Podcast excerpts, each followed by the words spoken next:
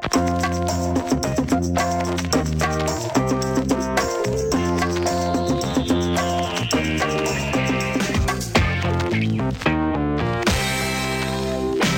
välkomna till Eurotalk Weekend. Ehm, Samuel Leach Holm sitter här eh, med eh, mig Christian Borell och vi ska prata lite fotboll. Vi var ju väldigt vi var trötta, tycker jag väl inte att vi är, men vi var ju lite så att säga, trötta på landslagsuppehåll i förra programmet. Så eh, kan man väl säga att det var ett minst sagt, ska vi säga, udda landslagsuppehåll. Det är svårt, nu ska inte vi sitta här och kommentera allt som har hänt men ändå svårt att inte ja, säga någonting i alla fall. Ja och det är väl svårt att fokusera på fotbollen när, eh, när det handlar om liv och död och det är ju alltid det, det viktigaste men vi ska väl försöka, vi är här för att prata fotboll även om vi har, har enorm respekt för, för det som har hänt i, i Bryssel då.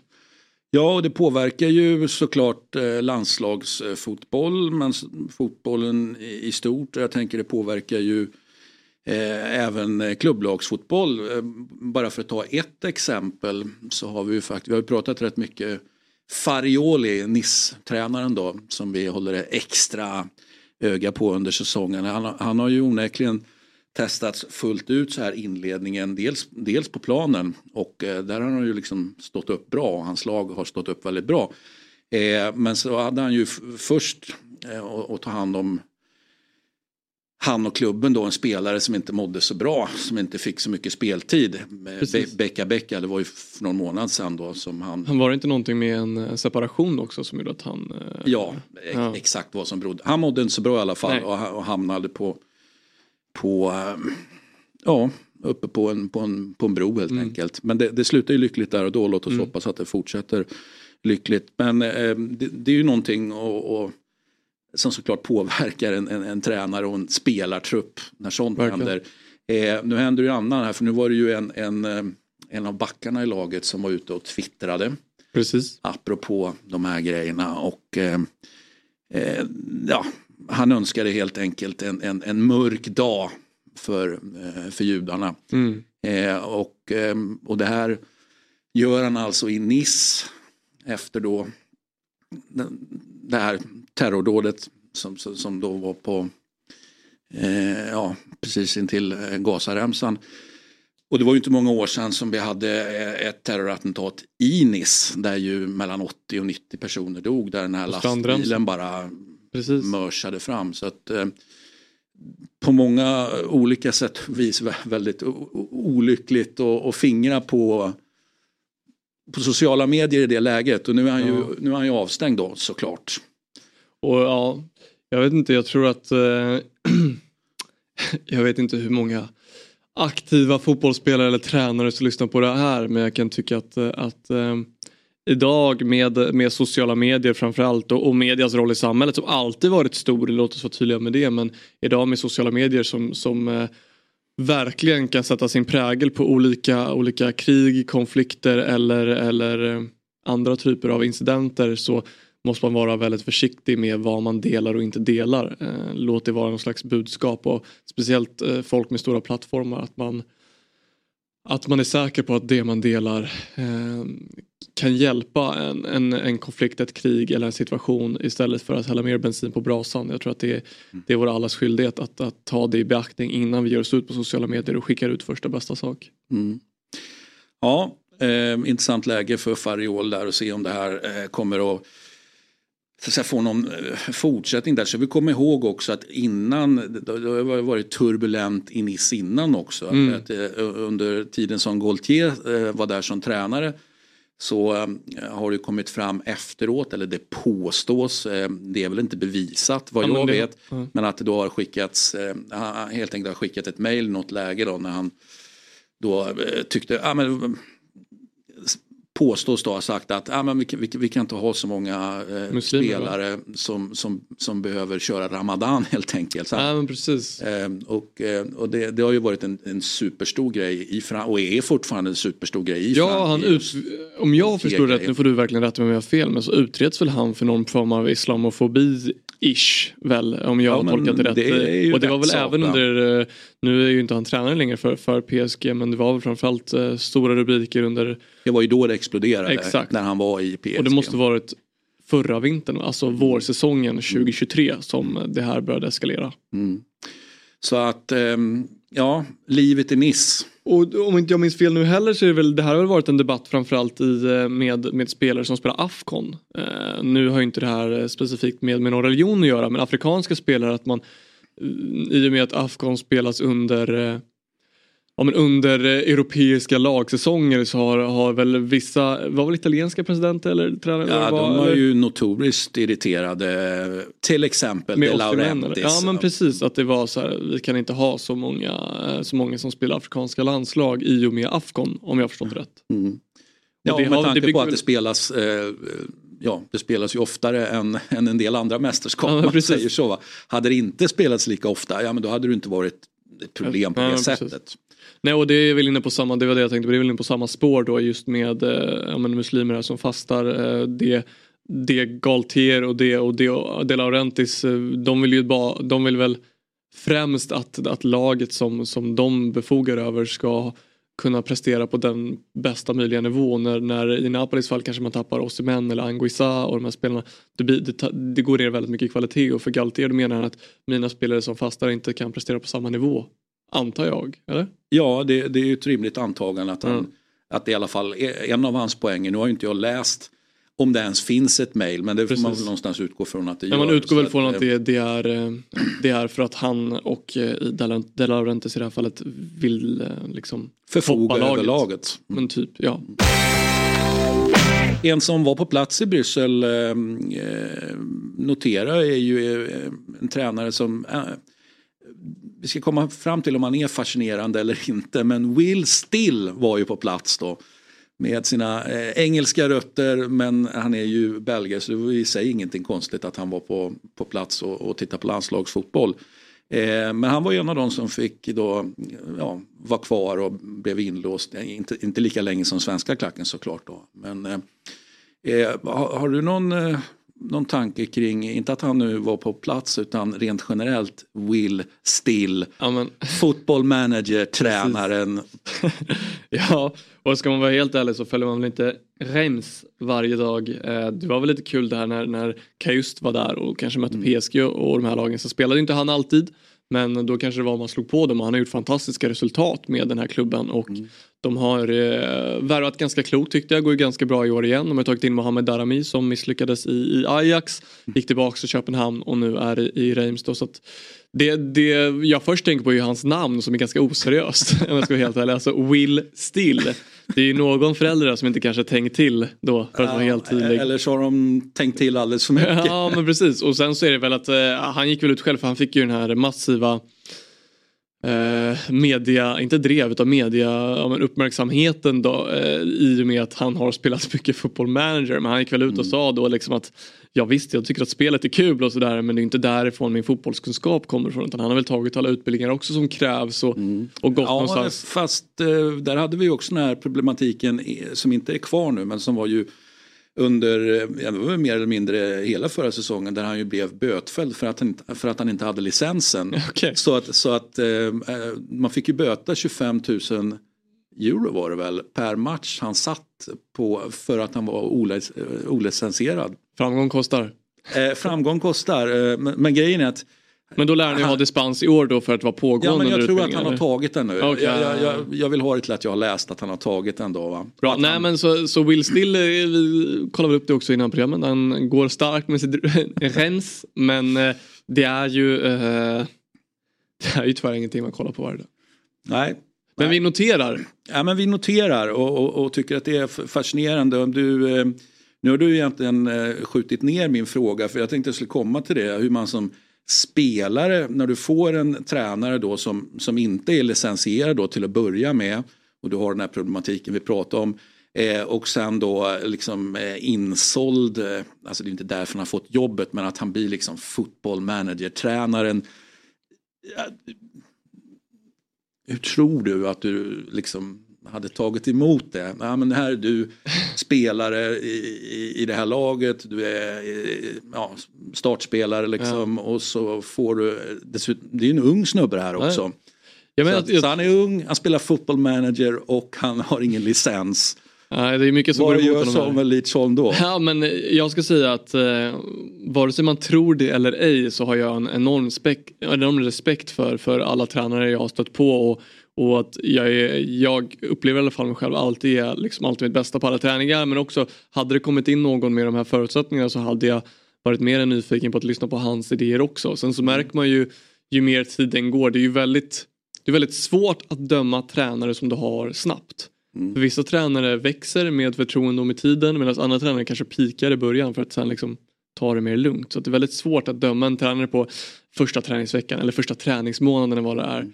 Eh, och där tycker jag att man måste se saker i ett längre perspektiv för det tar oftast ett tag för att få en full bild av tränarens, den specifika tränarens jobb. Så jag hade nog inte alls haft några problem med det här. Vi hade ju mm. tränare i BP som inte har haft licens då för att eh, som har, ja men vad säger man, fått licenserna under tävlingssäsongen. Liksom. Mm. Uh, nu var det väl inga 25 000 euro i böter till BP för då har det långt gått under. Men, uh, men det, likväl var det ju, var det ju så. Och uh, jag har inga som helst problem med det. För mig sitter kunskapen och ledarskapet är annat.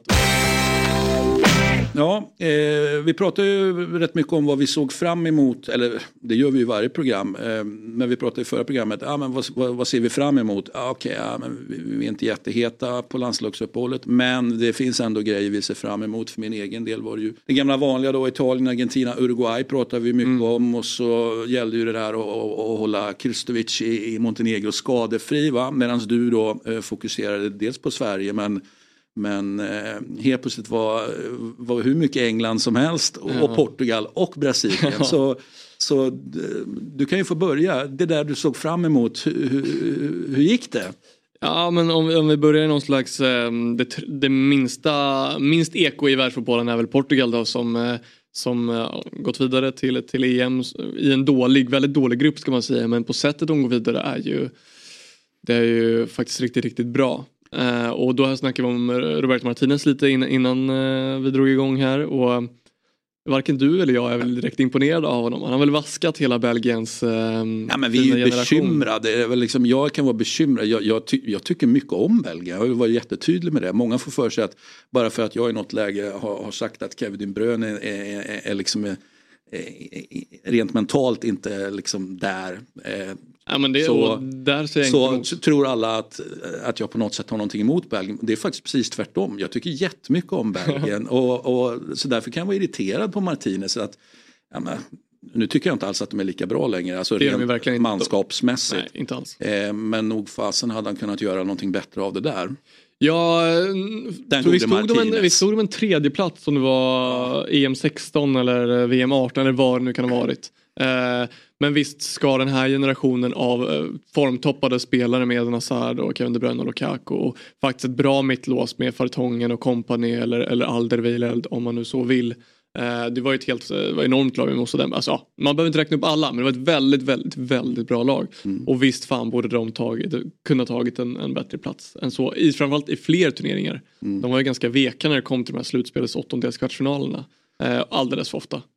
Så vi är alltså bekymrade då, eh, för, nu gillar ju Portugal både, både ja. du och jag va, så nu är vi bekymrade för att Portugal kommer att få en släng av den här Martinez-grejen ja, i slutspelet. Ja och det här skulle vi kanske kollat innan hur Martinez eh, gruppspel dit har, eh, eller kvalmatcher, hur, hur Belgien har stått sig då i de här grupperna. Han kanske bara är en kvaltränare då, så mm. om Portugal tagit sig vidare med hull och hår här så, så kanske man ska byta då till mästerskapet i Tyskland 2024. Men skämt åsido, Portugal har ju också en, eh, det är ju spännande då att Martinez får ta Portugals bästa generation på, på årtionden liksom. Eh, kanske vaskar den då också. För det har ju Fernando Santos gjort tidigare trots EM-guld 2016. Mm. Um, så, så är det ju en dödgrävarfotboll utan dess like som Fernando Santos har bedrivit. Och uh, då måste du ha medaljer som resultat för att, inte, eller för att få fortsätta. Och nu med att man stoppar in fler offensiva spelare och med det sagt så har de ju fem, sex offensiva på bänken som är yttersta toppklass i, i Portugal. Så, um, så hoppas vi väl att uh, för, port, uh, för portugisernas skull att uh, Roberto Martins inte vaskar deras prime också. Eurotalk är sponsrat av EA Sports FC 24 och Kalle, ditt Chelsea har det ganska tufft i verkligheten just nu. Hur går det för dem i din FC 24-karriär egentligen? Tackar som frågar. Det går rätt fint faktiskt. Jag har lyckats värva in Vinicius Junior och lira med honom som nia, tror det eller ej. De behöver ju verkligen en nia Chelsea. Fastna nu inte i verklighetens Chelsea-Kalle. FC24 använder visserligen tre nya banbrytande tekniker för att få spelet att bli det mest realistiska fotbollsspelet någonsin, men det är fortfarande du som har makten i spelet. Ja, Vinicius Junior ser sjukt realistisk ut. Det finns över 1200 unika löpstilar för spelarna i FC24, så det har gjorts ett gediget arbete. De har analyserat mängder av videoupptagningar från verkliga proffsspelare, så de ringde ju inte direkt oss och bad om att få filmsnuttar på när vi spelar. Nej, vi fick snacka om spelet istället, på det området där vi betrodda. En till riktigt fin sak med EA Sports FC24 är att de har rättigheter till ligorna vi pratar om här i Eurotalk och ungefär 30 ligor därtill. Det är bra. Vem hade du gett högst ranking i spelet? Oj du. Um, Alexia Putellas eller Erling Haaland skulle det nog bli då. Mm, du är överens med spelmakarna. De två delar första platsen tillsammans med Mbappé och De Bruyne. Det är respektingivande att ha sådan koll alltså. ja, de gör jobbet där borta på EA Sports. Nu är det bara att längta hem hela hösten och hoppas att din FC24-karriär smittar av sig på verkligheten. Det hoppas jag med. Vi säger stort tack till EA Sports FC24 som sponsrar Eurotalk. Ett poddtips från Podplay. I podden Något Kaiko garanterar östgötarna Brutti och jag, Davva, dig en stor dos skratt. Där följer jag pladask för köttätandet igen. Man är lite som en jävla vampyr. Man har fått lite blodsmak och då måste man ha mer. Udda spaningar, fängslande anekdoter och en och annan arg rant. Jag måste ha mitt kaffe på morgonen för annars är jag ingen trevlig människa. Då är du ingen trevlig människa, punkt. Något Kaiko, hör du på Podplay. Därför är gardinerna. Ja, de andra grejerna du eh, såg fram emot då, det var ju eh, ja, ett, eh, ett landslag då med en spelare som inte bara blev skadad utan dessutom fick en popcornpåse i huvudet. Brasilien. Precis. Eh, ja, vad kände du där då? Men vi har ju pratat om, om eh, Brasilien har en interimtränare just nu som har blivit väldigt hyllad unisont eh, för hans relationistfotboll i Fluminense och har öppnat det här kvalet lite svajigt. Det var väl ett en 0-0 match va, i Venezuela eh, där det blir lite skriveri efter om Vinicius, eh, Richarlison och Neymar som eh, rapporteras tagit, på, tagit upp damer till rummet då eh, efter kryss i Venezuela. Eh, var på den ena damen som Vinicius eh, tog med sig sa han är singel och jag är singel, så vad fan är problemet? Eh, med andra ord så låter det som att det har hänt det här. Ja, för annars kan man ju fundera ibland på, ja, men för, för det är det självklara det som alltid kommer när någonting inte har gått bra resultatmässigt i, i, ja, i de här kvalmatcherna. Ja, men då är det ju allt, ja, men vi har hört det här hundratusen gånger tidigare. Men här låter det som ett, er, ja, ett erkännande. Vinicius Donna då, nu har jag tappat hennes namn. Hon, hon verkade ju vara, vara öppen med att säga att det har hänt. Men den som rapporterades gå upp med Neymar eh, nekade det här utöver det, gröv, utav det grövsta. Och det kan man ju bero på många saker. Dels att Neymar är en större eh, stjärna vilket blir mer skriverier men också att han har fått, nyss fått en dotter med mm. eh, hans eh, flickvän eller fru, jag vet inte om de är gifta. Mm. Men, eh, och, och det är rapporterat att man har varit otrogen där och, eh, och blivit tagen på bar gärning. Han gick väl till och med ut och bekräftade det på Instagram tror jag och skrev något långt eh, meddelande där om att hur kär han var i henne och hur ledsen han är och sådär. Så att, eh, det, det hade väl varit tråkigt för Neymar plus relation och barn om, om det hade varit en till otrohet då? Eh, det låter ju nästan som att han var värd den här popcornpåsen i huvudet. Alltså nu, ja, nu, nu skadan inte, inte men att... popcornpåse i huvudet kan han vara värd då, då? ja, alltså jag är inte för att man ska kasta grejer på spelare. Jag vill vara, jag vill vara tydlig. Men jag, ty, jag tyckte det fanns någonting oskyldigt över den här och just den här... Eh, Svårkastat känns det som. Ja, men jag tyckte det gick väldigt bra. I alla fall på de bilderna jag mm. såg. Studsa till. Men det är klart du rycker till som spelare för du vet ju inte vad det är som kommer emot dig. Nej. Eh, i normala fall är det ju inte popcornpåsar.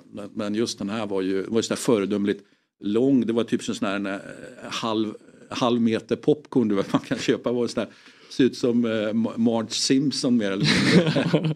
ja. Men sen blev han ju skadad. Sen han eh, skadad. Som ett brev på posten. ja, och i matchen mellan, eh, får man säga, ditt Uruguay. Ja, det, det kan Och, du få göra. Det är gott om eh, Italien ettade och det är ju förvisso i Brasilien också. Det måste det vara. Men, men eh, kör på. Nej men eh, och jag har bara sett att det, vi efterfrågade, eller vi, vi var väl spända att se på hur Bielsa skulle ta sig an eh, ja, men de här två matcherna med sitt nya Uruguay. Då lämnat Suarez och Cavani som vi pratade om utanför. Och, och det gav väl inte minst förtroende till Darwin Nunez som gjorde en fantastisk match mot Brasilien. Mm. Ja, det kändes som att han steppade upp Mm. eh, och, och verkligen okej nu, nu är det jag som ska se till att det Mm. händer framåt. Ehm, Så det var ju imponerande på alla sätt och vis. Eh, Så det blir intressant att se hur han fortsätter nu, nu när vi är tillbaka i klubbfotbollen och han Ja. fortsätter och man kan om man har hittat ett momentum nu som han bara kan Ja, alltså- ta vidare. Ja, Jag tycker att han har, han har ju fått ganska skralt med speltid ändå men det är ju för att de har väldigt många på de här platserna i Liverpool men jag tycker att de minuter han har fått i år är, är bra. Man ser en höjd där som är väldigt tydlig och jag tror att eh, jag tror att han kommer vara väldigt viktig för Liverpool den närmsta på både kort och lång sikt för att det är en jäkla spets, det är en urkraft. Han är extremt skicklig på att ta sig till lägen och nu bollarna börjar gå in också, vilket de gjorde i Benfica tidigare men Mm. det man vet också när det kommer för, för stora pengar till England det är ju ett enormt mediadrev emot det. Det är ju förväntningarna som i både positiv och negativ bemärkelse. För, Ja, alltså, folk bara väntar ju på att skjuta ner dig. ja men det gör de ju dels men även är du så bra som Haaland har varit så blir han ju direkt rapporterad som den bästa spelaren i världen. Det finns ju få länder som har liksom det mediala klimatet som kan styra i positiv och negativ bemärkelse över både ens välmående men också ens karriär. Ehm, så att jag tror att eh, det har varit säkert en tuff tid för honom med det här mediedrevet och skämt om hur dålig han är och så här. Men jag tror att det känns som att det är ganska tur att han inte pratar engelska då, för det gör han inte med all önskvärd tydlighet. Och, eh, eh, och fokuserar på, på fotbollen. För jag tycker att eh, den här säsongen har börjat, eh, börjat riktigt, riktigt bra tycker jag. Eh, och sen är vi framme på England som ju då var egentligen det du såg mest fram emot. Eller, eller om det möjligtvis var Sverige, jag skulle låta det vara osagt. Ja, nej, men, eh, Men England hade du högst upp, Ja, upp så att och- säga. och- Och, eh, de gick ju mot ett lag som jag har högst upp. Så att, eh, Ja, och då får väl jag vad tyckte du? Ja, ja, vad tyckte jag? Jag tyckte faktiskt att, okej vi ska börja, jag kanske ska börja med det positiva då, det är väl alltid roligt att höra på. Jag tycker att, eh, på tal om bra trupper, England har en fantastisk trupp. Eh, jag tycker framförallt att de har en fantastisk spets i truppen. Eh, och sen, eh, och det ser man ju inte minst med, med Harry Kanes, det är 3-1 målet där han är, det är, det är, det är riktigt, riktigt, riktigt bra. Ehm, och det är få lag som har den spetsen som, som England besitter där. Ehm, och sen så har man Jude Bellingham i superform och jag tyckte att eh, Martin Åslund sa något intressant i sändningen i att eh, jo men det är ju en tidigt fysiskt utvecklad pojke ju, han är ju 20 år. ehm, och får se hur, han, han, han har ju tunga men snabba steg just nu. Får vi se hur, hur om fem år, om han fortsätter vara så tung, hur, hur kommer hans fysik kunna kunna vara liksom, eh, hur kommer den kunna hålla sig fräsch? Det tycker jag är spännande att se ett längre perspektiv men just nu är han ju, han går ju på vatten. Han är, eh, han är eh, riktigt, riktigt, riktigt bra. Och det är, eh, det är en fröjd att se spela fotboll. Faktiskt. Ja, och, och, och fortsätter det på det här viset så ja, nu vet jag inte om man ska säga det här, liksom att, ja, men, ja, men då är väl faktiskt England favoriter när vi väl kommer till mästerskapet. Ja. Eh, eller slutspelet. Eh, Ja. Det, det, det, och säger man det så brukar man ju framförallt om det är för många engelsmän som säger det. Ja, Då torskar man. då torskar man va? och det pallar de inte. Men, men frågan är om inte vi börjar närma oss någonting nu där det faktiskt är legitimt att- säga att ja, men det vet fasen om de inte är favoriter. Nej och, och det negativa då, jag satt och tänkte lite på det här när jag såg matchen är att Gareth, Gareth Southgate har gjort väldigt bra resultat ändå får man säga med det här England. Även fast jag tror att man kan förvänta sig mer. Och det är just den här balansen i ska man ha stabila bra resultat med att han ändå gör sin grej typ. Eller ska man kanske våga se eftersom det finns ju en högre höjd, det tror jag att alla är överens om att det finns mycket högre höjd i det här England.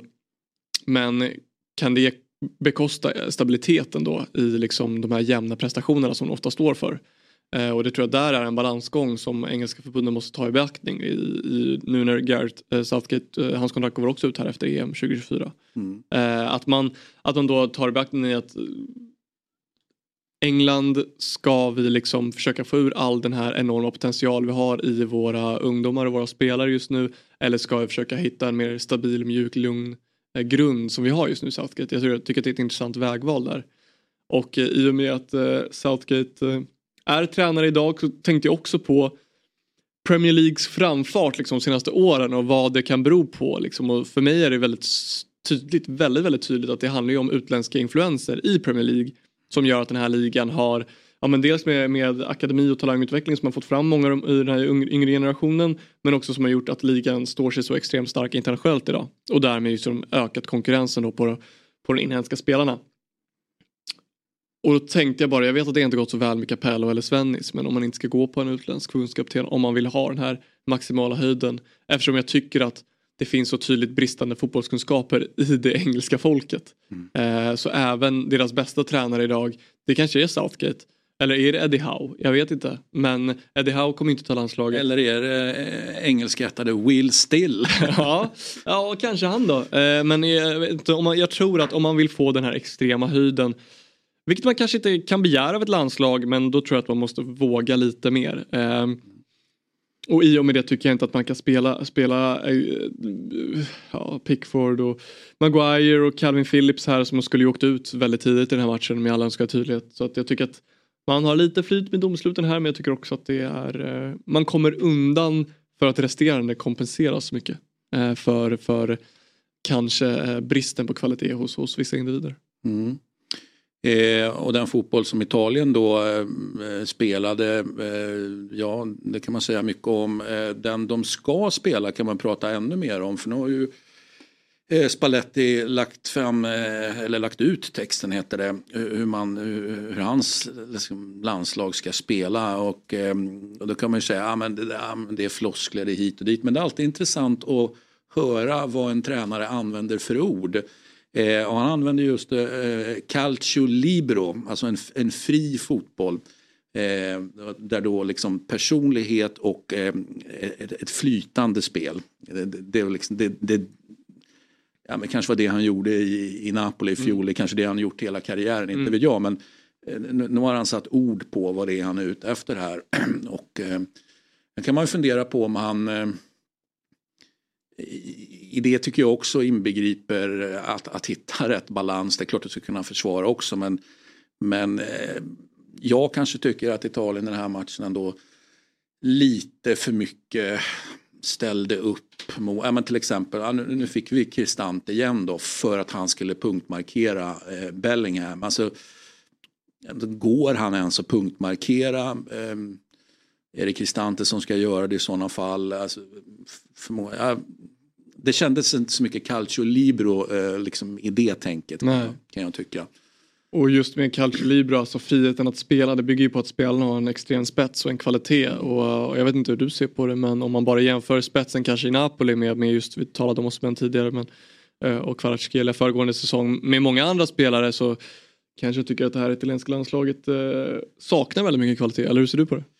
Är det några positioner som man, eh, ja nu vet ju vi alla vad som hände i, alltså, precis innan och spelare som hämtades med, med apropå betting och så vidare från landslagssamlingen eh, så kan man ju säga att det var två spelare som inte var med. Hade det spelat någon roll då, Sagnolo och Tonali? Ja, ja hade, hade de spelat mot, det är inte självklart att de hade spelat mot man kan väl anta att eh, Tonali kanske hade spelat med Saniolo är väl inte... Nej, alltså Saniolo... Berardi har väl en bättre säsongsinledning än vad Saniolo har? I, ja, det, det, får man väl ändå säga. Så att, eh, med, med, det sagt då så kan man ju säga att man i den, den uppkomna situationen ändå kanske då gjorde det här till, tillräckligt bra. Inte jättebra men tillräckligt bra om man är på väg någonstans mot den fria fotbollen mm. och så vidare. Då.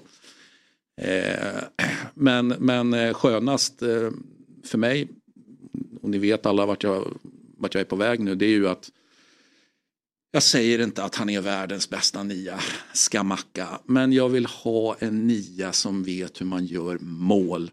Och det har vi inte haft på så många år nu. Alltså, sen Pippo la skorna på hyllan. För mm.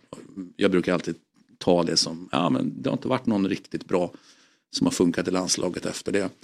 Eh, så det vore ju helt underbart och ja, nu gjorde han ju faktiskt eh, mål och en bra insats och eh, spelar ju inte hela matchen då men eh, ja, han kom ju lite, lite halt och lytt från England så att han håller Mm. sakta men säkert på att spela, spela igång sig. Om vi- Så det tar jag med mig och eh, sen eh, alltså ju mindre jag ser av El Sharawi i landslaget ja, men desto gladare blir jag ju såklart. Såklart. va? Det tror jag att eh, vi alla kan hålla med om. Eh, men om vi, om vi ser, bortser från den här matchen och Italiens landslag i ett längre perspektiv. Kolla kanske på u landslag eller, eller egen talangutveckling. Det har ju varit, det känns, även fast man, man gick och vann det här EMet 21 så, så var väl det mer av kanske en lagmaskin än, än de mest briljanta individuella fotbollsspelarna. Hur ser man på italiensk eh, spelarutveckling här närmaste åren? Kan, vi- kan vi vara fair och säga att senast eh, Italien egentligen hade ett stjärnspäckat landslag med världsspelare var när man vann eh, 2006. Ja, men, eh, kritiken är ju stenhård faktiskt måste man säga och har ju varit över tid så att man jag- jag kan reagera över att eh, alltså, är det verkligen så illa som, som då de mest högljudda kritikerna tycker att det är och kan man upprepa eh, det hundratusen gånger att det här är liksom åt helsike, det här är inte alls bra. När blir det liksom kontraproduktivt? Det, alltså, det finns, vad är konstruktiviteten i att poängtera att vi, vi, vi gör inte alls det här som man ska. Vi släpper inte fram våra talanger i, i, i Serie A utan de får möjligtvis spela i Serie B. Eh, eller så får de lämna landet. Eh, ah, jag, jag tycker bara att gränsen är passerad över att just det här, det är kontraproduktivt att hålla på och älta om att det här, Men är det, ja men vi får inte fram eh, någon Totti och, och Del Piero längre. Nej, det var ju liksom två hyfsat stora Ja, ja, men det får ju inte heller fram eh, Maldini, Nesto och Cannavaro eh, med all önskvärd Nej, det är ju en tydlighet. annan femma. Eh, kanske att det har att göra med mm, en utveckling av fotbollen i stort då, där, där det inte är lika attraktivt att spela i de defensiva positionerna och att man då eh, har blivit sämre. Jag har drivit den tesen absolut eh, jättelänge där vi egentligen har eh, det är min fasta övertygelse att det finns en nedåtgående eh, förmåga och nu pratar jag bara om Italien då eh, i att försvara sig och det, den har sett ut så sen Ja men någonstans där, millennieskiftet någonting. Så det är ju någonting som sker över årtionden. Det betyder ju inte att det inte kommer fram bra backar. Det, det är klart att det gör det. Men, men det är inte på samma eh, kompetenta sätt. Tycker jag då. som tidigare. Och, och diskussionen i, eh, i Italien, eh, för att i det här landslaget så ser jag egentligen bara en spelare, enligt mig då som idag är en, en världsspelare och det är Barella. Eh, för mig är han den enda i det här landslaget som håller på en internationellt hög, hög nivå. Eh, men, Ganska ungt om vi säger så här. Donnarumma får ju räknas som ung. Eh, Di Ja, och Donnarumma är ju-. Scalvini som vi har pratat om Ja. i mitt lag. det är din gubbe. Eh, han är ju då inte eh, 20 som Bellingham utan 19 fortfarande tror jag. Mhm. Eh, får vi räkna som ung då. Udoge är, är ju ung. Eh, Fratesi, ah, han är väl inte purung men, men, men liksom eh, Nej, men, och, och, Barella eh, får vi räknas som ung. Skamacka fortfarande 24 om inte jag kommer ihåg helt fel. Alltså det, det, det, det är ju en ung, eh, alltså merparten är ju unga här. Ja. Så det kanske är papperna som ska sitta, alltså i det här fallet då att Cherby, Cristante, Berardi, att, att de, de ska ha hjälp av papperna. Ja, kanske samtidigt som att om du kollar på andra, andra landslagsgenerationer och unga spelare som tycker att de är eh, mer spetsiga och atletiska och därför tycker jag att om man kollar på Udogie är ju faktiskt en, en atlet i det här laget. Det är väldigt få atleter i italienska laget. Alltså om du jämför eh, Ja, men, eh, vilket är väldigt, väldigt viktigt. Det tyckte jag man kunde se i, i senaste Champions League-slutspelet. Att Real Madrid blev överkörda av Manchester City, av Manchester Citys atletism. Det är därför man har värvat, äh, värvat äh, Kamavinga, ehm, äh, Chouameni, Bellingham och Valverde och de här som är extremt atletiska. Och där är det egentligen bara Udogie som jag ser som en atlet i det här laget. Och, och för att bara tala Donnarumma så har väl inte han fått en önskvärd utveckling på sin karriär. Och det kanske man inte får i PSG, eh, vad vet jag. Men Barella för mig är den spelare som kan kombinera atletism med liksom funktionell teknik och, och både mål och assist. Jag, jag, jag, jag gillar ju Barella väldigt mycket men eh, jag tycker att han är väl toppspelaren i det här landslaget. Ehm, Men i, i ett större perspektiv då i italiensk fotboll handlar det någonting att göra med liksom Ja, men att, att Serie A var på nedgång lite nu på väg upp. Har det någonting att göra med det? Eller vad, vad tror man i Serie Eller är det liksom talangutvecklarna som, som är fel på eller vad man ska säga? Eller handlar det om att Serie A då, som du sa, millennieskiftet som stod ju verkligen högt i kurs då? Ja, alltså att dels att man kommer eh, från en väldigt hög position men att man då har, har liksom tappat förmågan. Att man inte har låtit unga spelare spela speciellt mycket. Det är ju inget modernt fenomen eh, liksom i Italien utan så, så har det någonstans alltid varit att man, man, man litar på lite äldre. Äldre. Ja. Eh, eh, däremot så har det ju ändrats i andra nationer som kanske då släpper fram unga spelare på ett annat sätt och Italien har någonstans då ja, men valt eller inte förstått eller vad man nu vill använda för ord att, att eh, ja, man har liksom hängt med i den utvecklingen då. Bara, är ju bara del- ett eh, instick där är att om man, tar, om man jämförelsevis en nation som, som, ja, men som Portugal då, som vi pratar mycket om. De har ju en annan nisch i deras liga i att det måste komma upp unga portugiser som man ska sälja väldigt dyrt. Alla de tre största klubbarna där, Porto, Sporting och Benfica, de säljer ju spelare för, för miljarder nästan varje fönster. Eh, medan Serie A då har väl kanske inte haft samma, samma självinsikt att man var på toppen men dalat lite liksom, eller dalat lite, dalat en del då eh, de senaste 20 åren och kanske inte insett att vi kanske måste röra om hela vår struktur för att ja, men, bygga en ekonomiskt stark liga igen då, eller? Eller vad? Mm. Ja, det, jag, jag säger inte emot. Det, det är någonting som är och, och så har vi en del klubbägarbyten under den tiden. Alltså, det är kanske några eh, klubbägare som varit ekonomiskt svaga, några som har varit liksom rent fotbollskunskapsmässigt svaga. Mm. Så det är ju många så att säga, delförklaringar där såklart.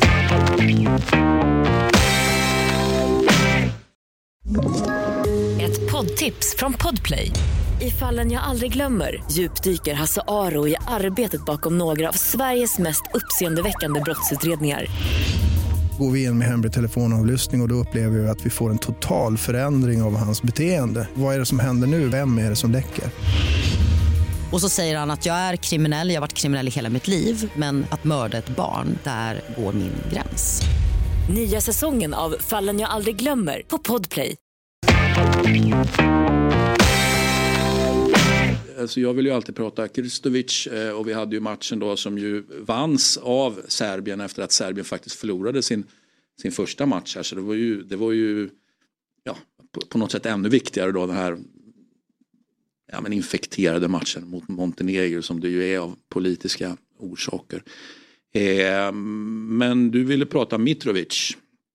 Ja, jag såg att Mitrovic göra två mål och en assist och så såg jag eh, lite diskussioner på sociala medier om waste of talent idag. Eh, och då eh, satte det igång tankar i mitt huvud om, om Mitrovic som med all önskad tydlighet haft en, alltså, en väldigt fin karriär måste man ju vara säker men har han inte slösat bort sin karriär? Är min fråga då. Och med motiveringen i att eh, visserligen har de väldigt målrekord i, i Championship och bevisades väl sig i Premier League förra säsongen framförallt då efter att ha haft svårt att bevisa sig sessionen innan eh, i både Newcastle och när Fulham var uppe.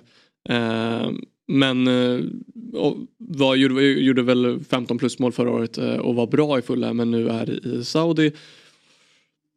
Men det jag tycker mig se är det här är ju en rejäl centertank. Jag vet att en på Dobb här, Axel Inslander, driver ju tesen om att han skulle göra 40 mål i city. Och jag, jag undrar om han inte, att han kanske inte är så snett på det. 40 kanske lite överdrivet men hade, av idag så hade nog Mitrovic startat i nästan alla storklubbar som nia. Om han bara ville.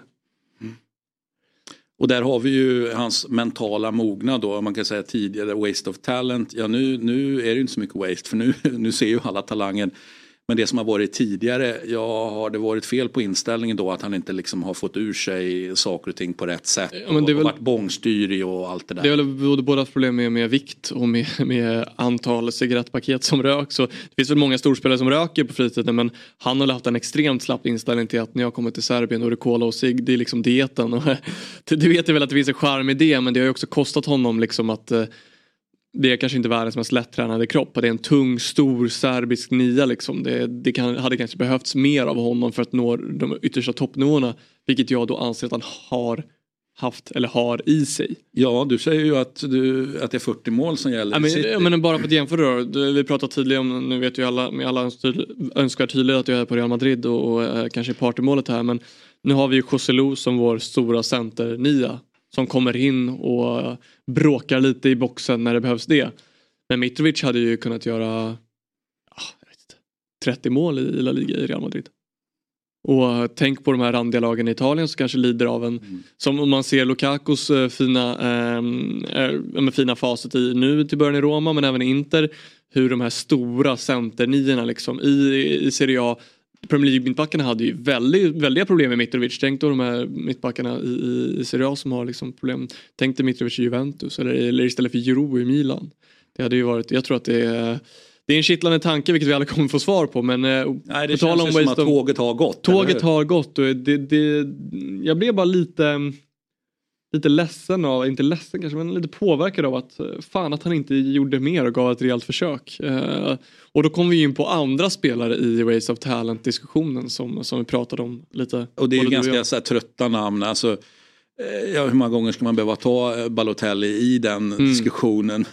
för, för vissa är ju så uppenbart givna. Det är mer roligt om man kan egentligen hitta någon som, som, man, ja, men som sticker ut. Alltså, som inte nämns om och om, om igen. Mm. Eh, och sen tänker jag också på en del av de här som så att säga, har kraschat där det då finns eh, alltså personliga anledningar, det har hänt saker i familjen. Mm. Föräldrar som har gått bort och så vidare och så vidare. Jag tänkte, vi, vi pratade ju om Adriano till exempel då som ju eh, dippar rejält då på alla möjliga sätt och vis både fotbollsmässigt och mentalt efter mm. att hans far gick bort. Då, bara, bara för att ta ett exempel.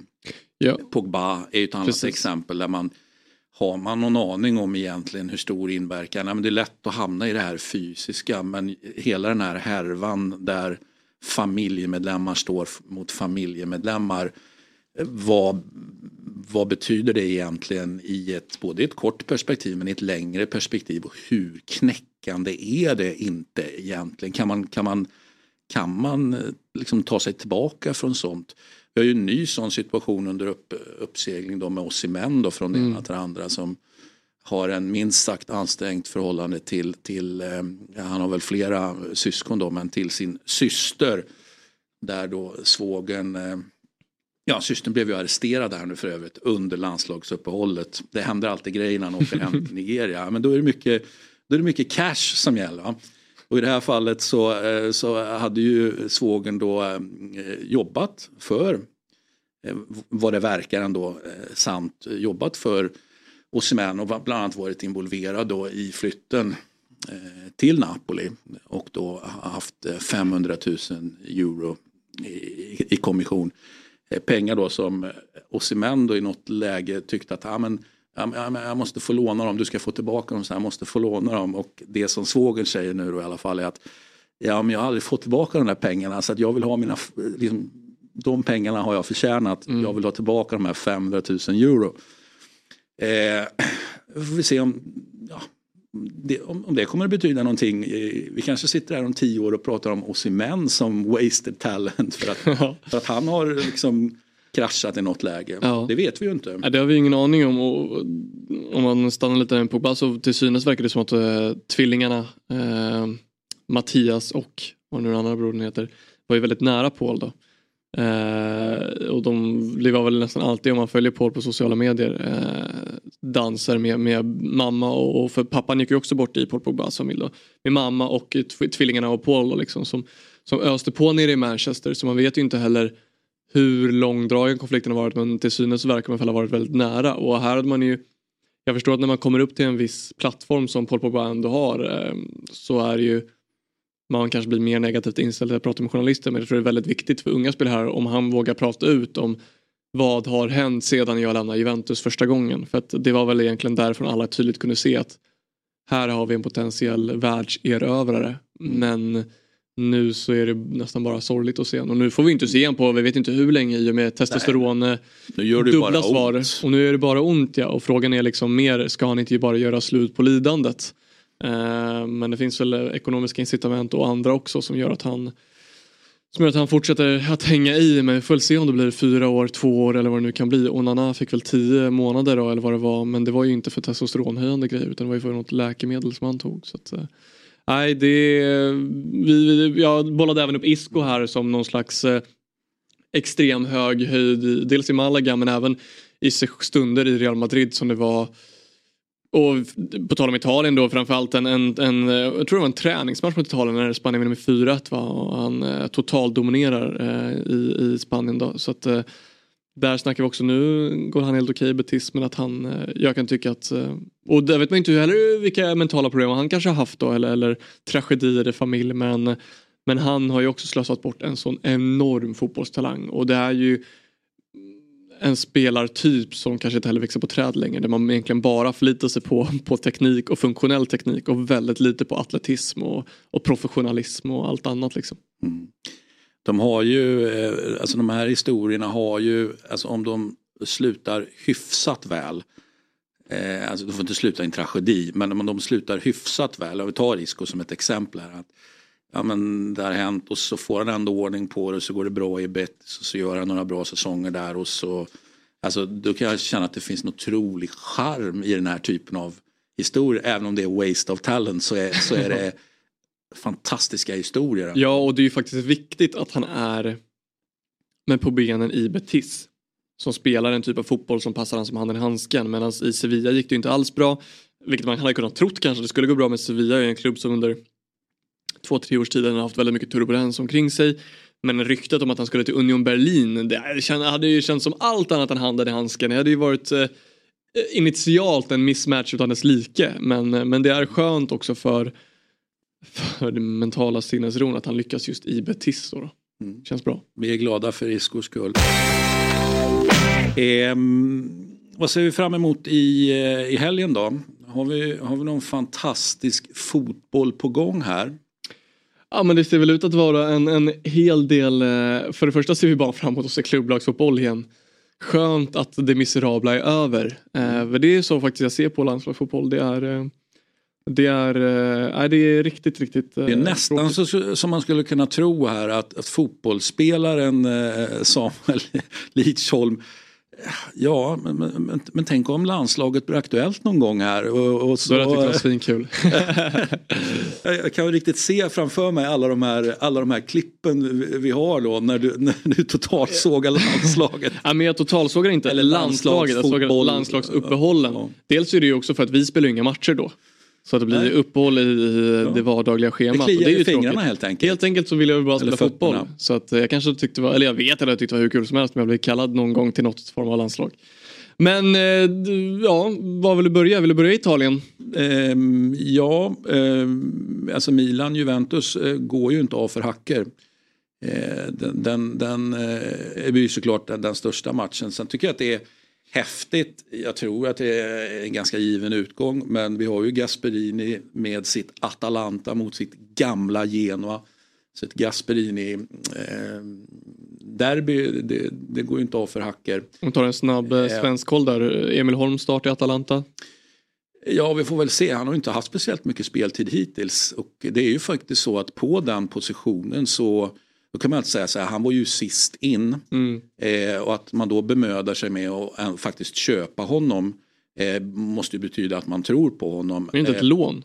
Men köpa ja, ja, men okej, okay, att man gör klart med honom då. Mm. Eh, men det är ju faktiskt så att det finns ju tre andra spelare på den positionen. Så att man, är, man, man sitter alltså med fyra högerspringare. Eh, mm. det, och det, det, det, kan jag rycka till. För jag uppfattar inte att det var liksom självklart att att de här eh, tre andra, liksom att de, eh, ja, men vi, för, vi, vi, gjorde allt vad vi kunde för att bli av med dem eh, men, vi, men vi lyckades inte. Mm. Jag tycker kanske, kanske att man försökte bli av med Hattebor i och för sig. Då, men hur som helst, det, det, det, är många, det är trångt om saligheten på högerkanten. Mm. Sen, kan ju han, sen kan man alltid diskutera att man kan användas på olika, och det gäller ju inte bara Holm utan även andra spelare, att man kan användas på olika positioner, positioner såklart. Ja. Så att, eh, och sen har vi faktiskt ett derby till då. Vi ska prata om en del andra derbyn i andra ligor. Men vi har ju ett derby faktiskt på eh, vad blir det då? På måndag blir det väl Fiorentina-Empoli. Jag är alltid genuint svag för någon är så otroligt mycket storebror, det vill säga Fiorentina i det här fallet. Och någon är så otroligt mycket, alltså de är så mycket lillebror så att de är inte ens lillebror Empoli. Eh, så, så den, den måste jag ju säga att jag ser fram emot. Mm. Målglada Fiorentina som vi pratade om i ett tidigare ja, Eurotalk Weekend. Ja, det ska vi upp till bevis nu då. Eh, Så att, eh, och allt annat än seger är ju såklart eh, ja, men ett stort eh, streck i någon slags räkning. Är det så att man då tar tre poänger mot Empoli så gör alltså Fiorentina sin bästa start under tre poängs, alltså ligastart under tre poängs eran. Så att, eh, Något att hålla koll på helt enkelt. Ja, tror det blir en bra match. Eh, och bra matcher ser ut att kunna bli i Spanien också. Ja, vi pratade lite om Sevilla som haft det lite kämpigt eh, upp och ner eh, de senaste åren. Det är ju faktiskt en återkomst, eller återkomst, han får ju möta sitt gamla lag i alla fall, Ramos. Det är Sevilla Real Madrid på lördag kväll. Är han fräsch? Alltså rent fysiskt. Han gjorde ju självmål här mot Barcelona och drog väl på sig straff i Champions League mm. bara några dagar efter det. Mm. Sen så spelar han ju en del men jag tycker mig se att vissa aktioner håller han fortfarande samma gamla höga klass medan vissa är han eh, ganska feltajmad i. För det ligger ju ett Ramos, ett avgörande Ramos-mål i korten här, eller hur? Det, det ligger eh, mål eller rött i luften i alla fall. Det är väl ja. någonstans där vi får landa. Sen eh, liten, liten, liten eh, har vi ju två svenskar i Celta Vigo som, som ska ta sig an eh, ett, ett formstarkt Atletico. Eh, I kapten Karl Starfelt, eh, mm. ibland då när Ego Aspas inte är det. Eh, och Willot Svedberg som eh, ändå fått en del speltid av Rafa Benitez så att den skulle man kunna hålla på, koll på ur ett eh, svensk, svensk perspektiv. Får vi väl se hur länge Rafa Benitez, höll jag på att säga, är kvar där. Nu, nu säger inte jag att det är aktuellt att kicka honom här men, men det, är ju, det här var ju inte direkt vad Celta Vigo hade tänkt sig. Nej. Benitez skulle komma in och vara dels en garant för att liksom, saker och ting hålls på Man har ju gått väldigt, väldigt dåligt på senaste tiden gärna ta ett steg eller två till. Och där, och där är vi ju, det är ju snarare ett steg bakåt ja. än så länge då. Ja men precis, så vi, eh, jag ur ett Real Madrid-perspektiv eh, hoppas väl på en Celta-seger men också vi ur ett svenskt perspektiv hoppas väl på två, mycket speltid och två bra svenska prestationer. Mm.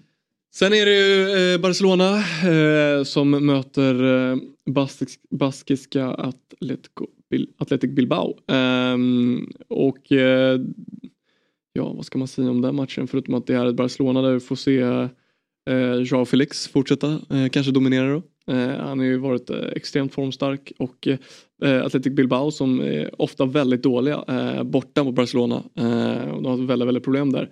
Sen kanske är en Camp Nou-grej det här eftersom Barcelona inte spelar på Camp Nou, det får vi ju se. Men eh, det blir en intressant eh, match att se. Eh, får vi se också eh, heter han då? Deras gamla tränare Barcelona som tränar Bilbao. Jag tappar namnet.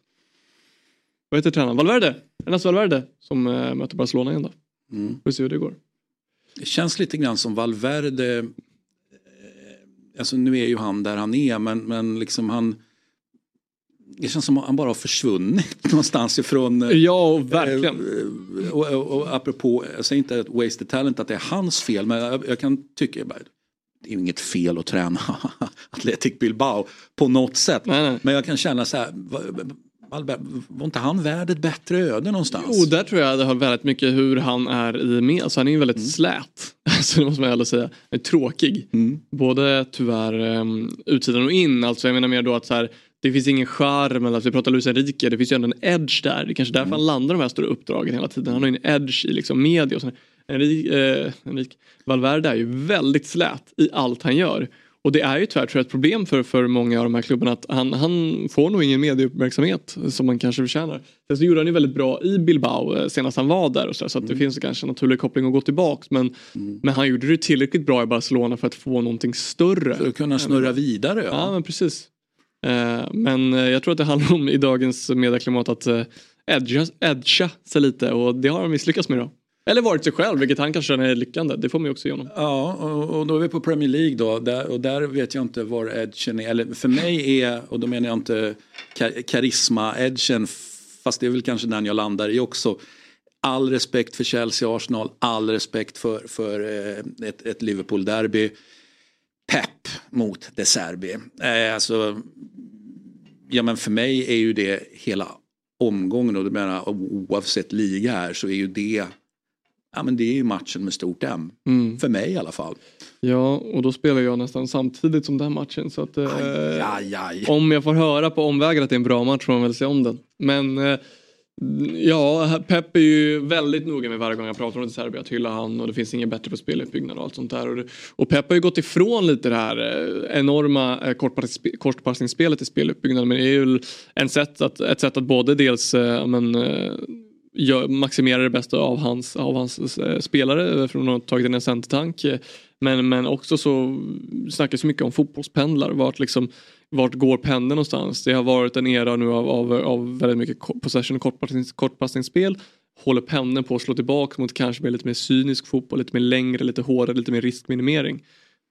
Så och som vanligt ligger Pep väldigt långt framme i... Alltså, det är kanske är han som styr pendeln. Det är kanske han som styr pendeln.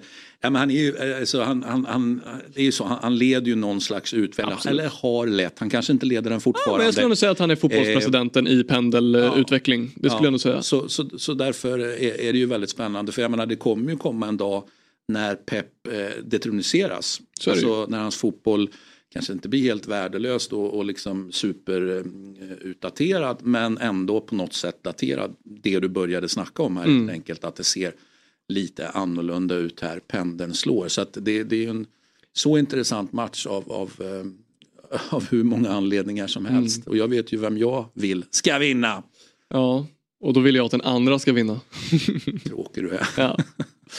Nej men eh, det finns eh, gott Eh, goda matcher också från, från öarna som du var inne på, Liverpool-derby och ett, ett London-derby. Eh, så det finns väldigt mycket att se och väldigt skönt att klubblagsfotbollen är tillbaka. Mm, mm. Ja, det är, det är helt enkelt underbart. Eh, någonting mer du vill lägga till innan vi lägger locket på för eh, ja, det här programmet, Eurotalk Weekend? Eller har vi fått med allt? Finns har vi berättat allt som ska hända nu innan det händer? Ja, om man ändå kunde göra det va? Ja, men det är det vi gör. Det är det vi gör. Och så lyssna på oss och sprid vårt gospel för att eh, här tar det slut. Ja, eh, ja men superspännande. Superspännande. Eh, får vi se vilket humör eh, Kirstovic är på också. Här blir ju spännande också på måndag. Så att eh, ja, det finns grejer att göra efter helgen också. Mm.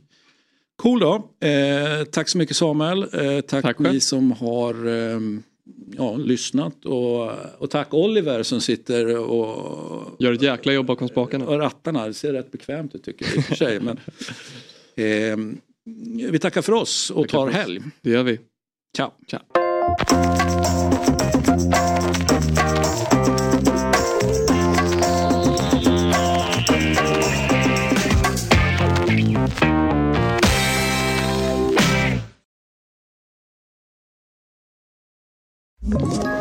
Ett poddtips från Podplay.